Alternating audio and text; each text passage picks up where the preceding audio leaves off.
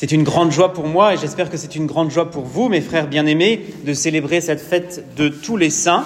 D'ailleurs, ce n'est pas une joie qui jaillit seulement de notre cœur, mais qui devrait aussi euh, toucher le ciel, qui touche le ciel. Réjouissez-vous, soyez dans l'allégresse, nous dit le Christ, parce qu'il veut qu'un peu de joie du ciel descende aujourd'hui dans notre cœur. Il veut que la joie qui est celle des saints, celle de posséder Dieu pour toujours, soit la nôtre dès à présent. Et cette fête est véritablement une fête de la joie. Elle contraste peut-être beaucoup avec ce mois de novembre qui commence où on voit plutôt des mines assez grises se profiler dans nos rues et sur nos trottoirs. Cette joie-là, elle est intime, cette joie-là, elle est intense, cette joie-là, elle est faite pour durer et il n'y a aucune raison qu'elle quitte notre cœur puisqu'elle est proprement divine. C'est le bonheur des saints que nous fêtons aujourd'hui, c'est la joie qui ne passe pas que nous fêtons aujourd'hui. Et cela peut paraître peut-être impudent d'avoir autant de joie dans un monde rempli d'amertume et de tristesse, mais je crois que c'est véritablement ce dont notre monde a besoin, de la joie des chrétiens, de cette joie qui jaillit de notre espérance. Oui, le monde a besoin de notre joie, le monde a besoin de la joie des saints.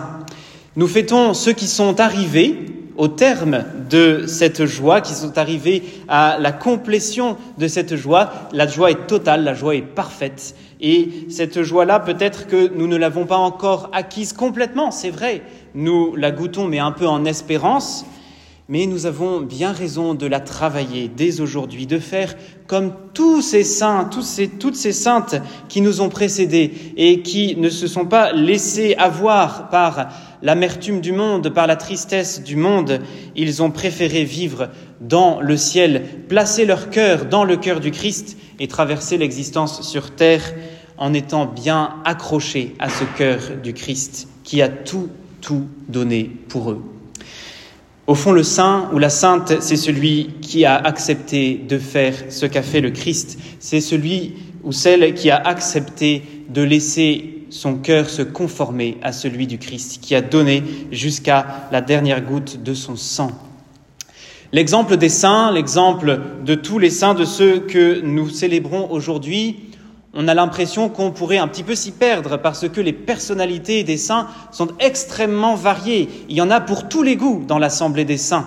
Il y en a pour toutes les époques, il y en a pour toutes les cultures, il y en a véritablement pour tous les goûts.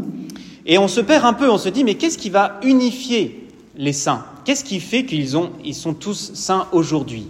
C'est certainement pas effectivement leur différence de culture, d'époque, etc., etc., leur différence de tempérament, parce qu'il y a vraiment un panel de tempérament chez les saints. Ce n'est pas exactement cela, c'est plutôt ce qui va les rassembler, c'est d'abord le fait qu'ils ont tous accepté leur condition d'enfants de Dieu. C'est ce que Saint Jean nous a dit dans la première lecture. Enfants de Dieu, nous le sommes. Prendre conscience de ce que nous sommes avec une certaine humilité, parce que on ne peut pas ne pas penser à Sainte Thérèse de l'Enfant Jésus, à la petite voix de l'enfance. Oui, ça, exige de nous une grande humilité de nous considérer pour ce que nous sommes, des enfants de Dieu. Et en même temps, cette humilité n'est pas euh, exempte d'une certaine, d'une certaine fierté, parce que oui, être enfant de Dieu, c'est aussi être fier d'être fils ou fille de notre Père des cieux. La première vertu, la première de toutes les vertus, celle qui fait la sainteté, c'est la vertu d'humilité. Le Saint curé d'Ars, d'ailleurs, disait L'humilité est aux vertus ce que la chaîne est au chapelet. Enlevez-la et toutes les autres tombent. L'humilité est aux vertus ce que la chaîne est au chapelet. Enlevez-la et toutes les autres tombent. Et c'est exactement ça. C'est la première étape. Se considérer pour ce que nous sommes, de pauvres petits enfants de Dieu, qui, de toute façon, ne pourront pas nous en sortir par nous-mêmes. On n'atteint pas sa sainteté par soi-même, on atteint sa sainteté parce qu'on se reconnaît dépendant de notre Père du ciel. Notre Père du ciel est tellement heureux lorsqu'il voit ses enfants venir lui demander ce dont ils ont besoin. Notre Père du ciel est tellement heureux de voir que nous nous approprions notre condition d'enfant de Dieu. C'est la première étape, l'étape de l'humilité. La deuxième étape, la deuxième vertu des saints, et ce qui fait leur point commun malgré leurs différences, c'est après l'humilité, la vertu de pureté. On l'entend, et de manière assez bizarre, il faut le reconnaître, dans cette lecture de l'Apocalypse que nous avons entendue ce matin. Cette pureté-là, elle vient de la blancheur de leur robe qu'ils ont, nous dit-on, lavé et blanchi par le sang de l'agneau. Alors quand on sait la difficulté qu'on a à retirer une tache de sang sur un vêtement, on se dit que franchement l'image est mal choisie. On va peut-être utiliser une autre lessive pour blanchir ces vêtements, mais certainement pas le sang de l'agneau. Et lorsque la Bible utilise une image comme ça pour provoquer un petit peu notre curiosité, eh bien, il ne faut pas passer à côté. Très souvent, on passe à côté en se disant bon, bah, c'est une phrase de poète, c'est l'Apocalypse, bon, ah, c'est bien gentil. Non, non, c'est justement là pour nous réveiller. C'est justement là pour nous faire comprendre que la véritable pureté, celle qui a fait les saints, elle n'est pas venue, on va dire, d'une pratique rigoriste et scrupuleuse. Elle est venue de ce qu'ils ont aussi accepté, non seulement leur condition d'enfants de Dieu, mais leur condition de pécheurs qui avaient besoin d'être lavés avec une lessive bien particulière, c'est vrai, qui est le sang de notre Seigneur Jésus-Christ. Accepter d'être enfant de Dieu, accepter aussi que nous avons péché, reconnaître que nous avons péché et reconnaître que nous avons besoin de laver nos robes dans le, dans le sang de l'agneau. On a tendance parfois à considérer les saints comme des êtres qui n'ont jamais péché. Mais ce n'est pas ça la sainteté. Le saint, c'est pas celui qui tombe jamais, c'est celui qui se relève toujours. C'est pas celui qui tombe jamais le saint. Il faut bien le savoir parce que sinon on fait des saints des espèces de surhommes. Et comme le disait si joliment Bernanos, la maison de Dieu est une maison d'hommes, pas une maison de surhommes. C'est vraiment important pour nous de le savoir.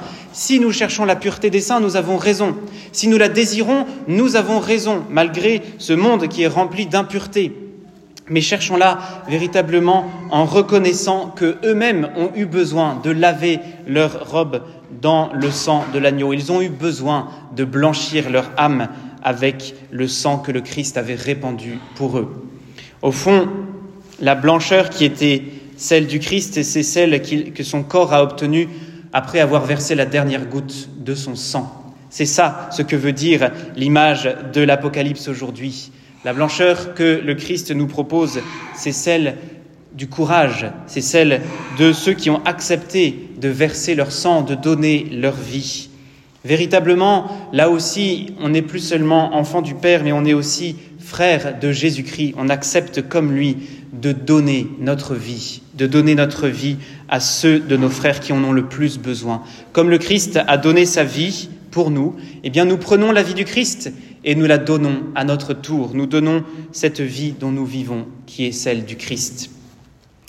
Enfin, enfin, la sainteté des saints, ce qui fait leur point commun par-delà leur divergence, c'est après l'humilité, après la vertu de pureté, c'est la vertu de force ou la vertu de courage. Et dans ce cas-là, c'est aussi un don, le don de force, le don qui fait partie des sept dons du Saint-Esprit. C'est à la fois une vertu et un don. Et c'est ce qui fait que les saints sont restés fidèles, fidèles à leurs conditions d'enfants de Dieu, fidèles dans le combat pour la pureté, fidèles dans tout ce qu'ils avaient à faire. Et c'est pour ça, c'est pour ça que l'Église nous propose pour tous les jours, de, pour toutes les fêtes de Toussaint, cet évangile des béatitudes. L'évangile des béatitudes, c'est l'évangile qui nous invite à rester fidèles même quand tout le monde est contre nous, à rester fidèles à l'amour de Dieu quand la haine envahit notre cœur et envahit notre monde, être fidèle à cet amour dont nous avons été aimés. Cela demande une sacrée dose de courage, cela demande des forces qui sont proprement divines et qu'il faut aller puiser dans le cœur du Christ.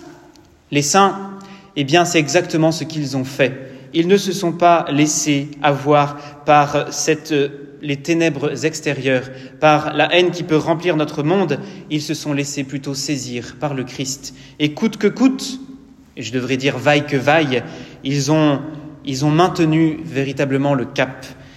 Ils ont été heureux alors que tout le monde les proclamait malheureux. Ils ont été heureux parce qu'on les a insultés, qu'on les a persécutés, que l'on a dit faussement toutes sortes de mal contre eux à cause du Christ. Et c'est véritablement cette fidélité-là que nous fêtons aujourd'hui. Cette fidélité-là, c'est la vraie source de notre joie. C'est la vraie source de notre bonheur éternel, de cette joie qui ne passera pas. Alors voilà, nous avons la recette pour être saint. Et parfois, cela ne suffit pas et on se dit finalement je n'y arriverai jamais. J'arriverai jamais à avoir l'humilité des saints, j'arriverai jamais à avoir leur pureté, j'arriverai jamais à avoir leur courage. C'est quelque chose de trop éloigné pour moi. C'est quelque chose finalement où les saints sont peut-être plus admirables qu'imitables. Alors, je voudrais vous raconter cette histoire. C'est une histoire, alors j'ai jamais réussi à savoir si elle était pleinement vraie ou si elle tenait un petit peu de l'anecdote racontée. En tout cas, elle est très très touchante et je pense que même si elle n'était pas complètement en accord avec la réalité, elle peut toutefois toucher notre cœur. Vous connaissez peut-être celui qui a mis en scène au cinéma le dialogue des Carmélites de Bernanos. C'est un père dominicain qui s'appelle le père Brooke Berger. Il a écrit de très très beaux livres. Il a véritablement été un grand écrivain. Sauf que ce père dominicain, pendant une dizaine d'années, bon, il s'est laissé séduire par une femme dont il est tombé complètement amoureux, et donc il est parti dix ans. Voilà, il est, il est vraiment parti dix ans loin de ses engagements, loin de ses engagements euh, religieux. Au bout de dix ans, malheureusement, cette femme, malheureusement ou heureusement, je ne sais pas comment dire, cette femme l'a quitté, et il se retrouve un peu tout seul. Il se retrouve un peu tout seul et il se retrouve avec un livre qu'il a consulté plusieurs fois dans sa vie religieuse qui s'appelle la Bible, plus précisément l'Évangile. Il ouvre et il tombe sur un des nombreux passages où l'on parle de Marie-Madeleine.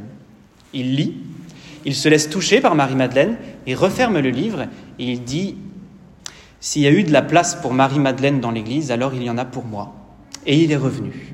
Il est revenu parce qu'il avait compris que l'exemple des saints, n'était pas l'exemple de ceux qui nous regardaient de haut. C'était l'exemple de ceux qui nous attendaient.